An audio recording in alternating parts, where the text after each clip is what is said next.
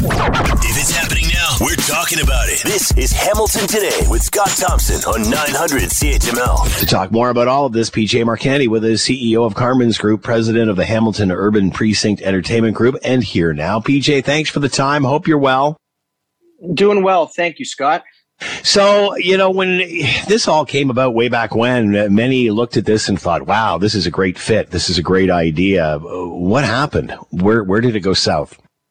So we found out yesterday that unfortunately the province wasn't able to get back to Commonwealth Sport Canada with regards to some of their requirements for a submission at the end of the month.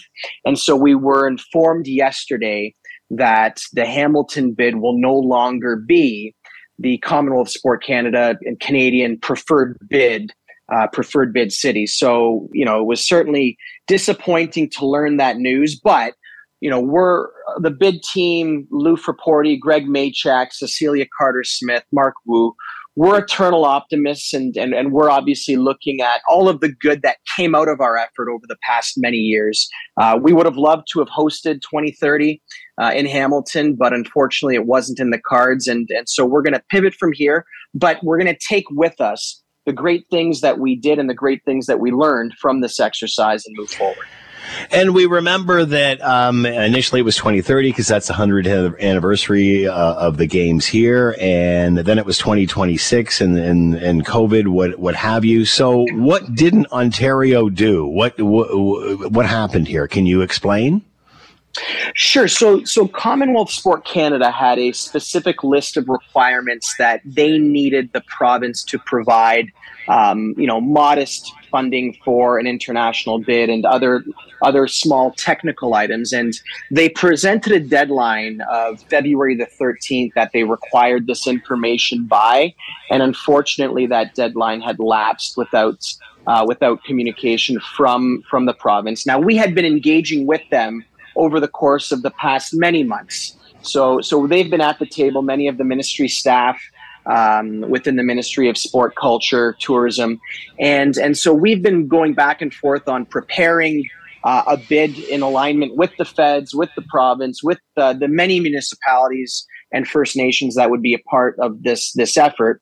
And uh, the last few items that the province or that Commonwealth Sport Canada needed from uh, from the the province unfortunately didn't come through, and so that's when uh, CSC decided to share the news with us, and they're going to be looking at other options and and um, areas that are that are looking at the 2030 games. Because by the end of February, uh, Commonwealth Sport Canada has to present to the federation the expression of interest uh, for you know for the country. And so there was a deadline imposed by Commonwealth Games Federation that unfortunately we were not able to meet. So is this done and over with then, PJ? Is this it? Is it final? So our bid team is unfortunately going to cease operations. You know, until such time that circumstances warrant and the province reconsiders you know we'll you know we'll you know be open minded to reviving the efforts but as of today our bid operations, uh, you know, will stop. We've shared communications with many engaged community stakeholders about this decision, and and you know, and we we're we're proud of what we've achieved. We're grateful for this pursuit.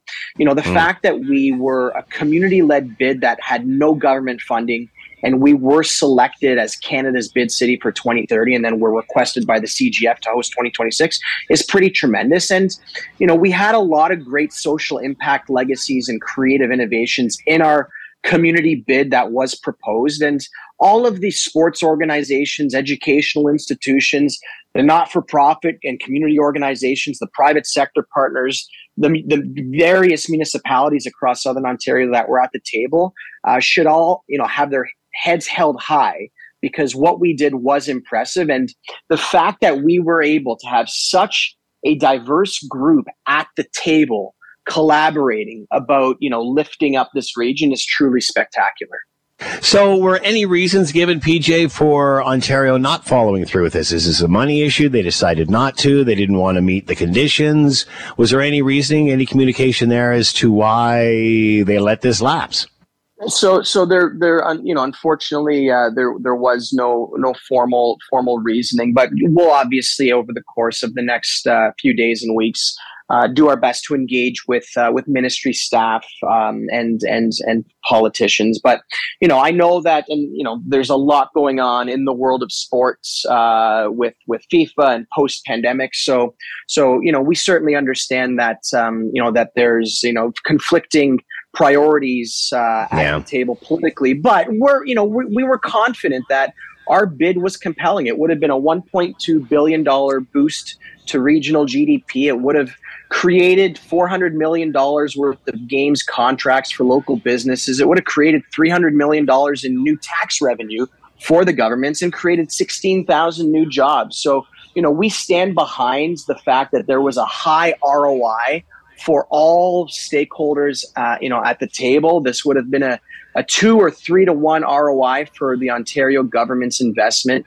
And, uh, and so we're still hopeful that you know that good will come out of this effort you know we wish the best to any other municipality or, or region across the country or beyond that are exploring this and and we remain open-minded to supporting and helping them in any way that we can we learned a lot through this process and we wish nothing but the best for commonwealth sport canada and the cgf you know we're fans of their their you know what they stand for and in delivering you know sport with a social impact um, and and to focus on legacies and community after the games. And so you know we wish nothing but the best and we're nothing but grateful for this pursuit.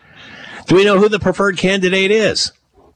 Uh, we do not. And so so mm. commonwealth sport canada hasn't shared uh, mm. hasn't shared uh, you know obviously things that uh, or conversations that they're having and so we're not we're not sure, uh, you know, what the status is, uh, but but we wish them and whomever else uh, the best of luck, and mm. and and we remain we remain at arms that that should the province reconsider, uh, should circumstances change, you know, we've put hundreds of thousands of hours, you know, amongst thousands of volunteers into this bid effort without requesting one dollar from any level of government. So, so we're ready to mobilize if if asked. But um, but for now, yeah, the the uh, the bid operations will stop.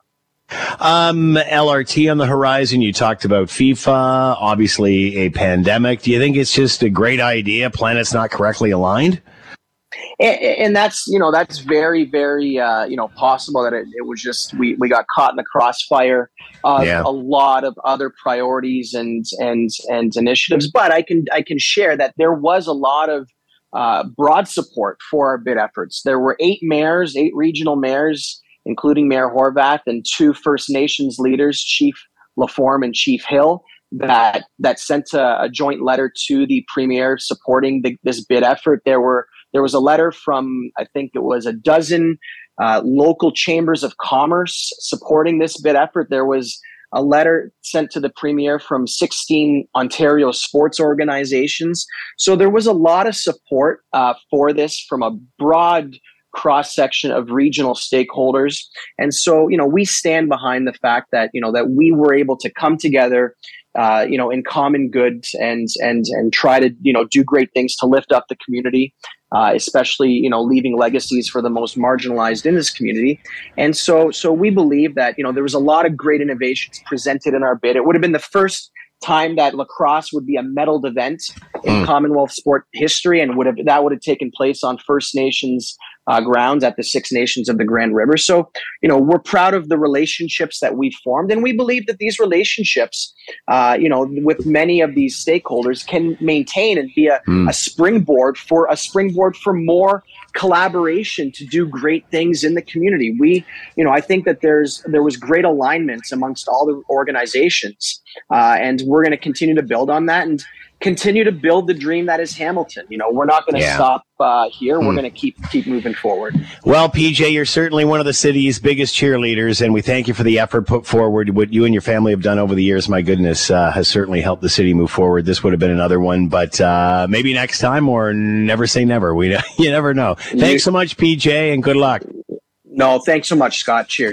Thanks for listening to the Hamilton Today podcast. You can listen to the show live weekday afternoons from 3 to 6 on 900 CHML and online at 900CHML.com.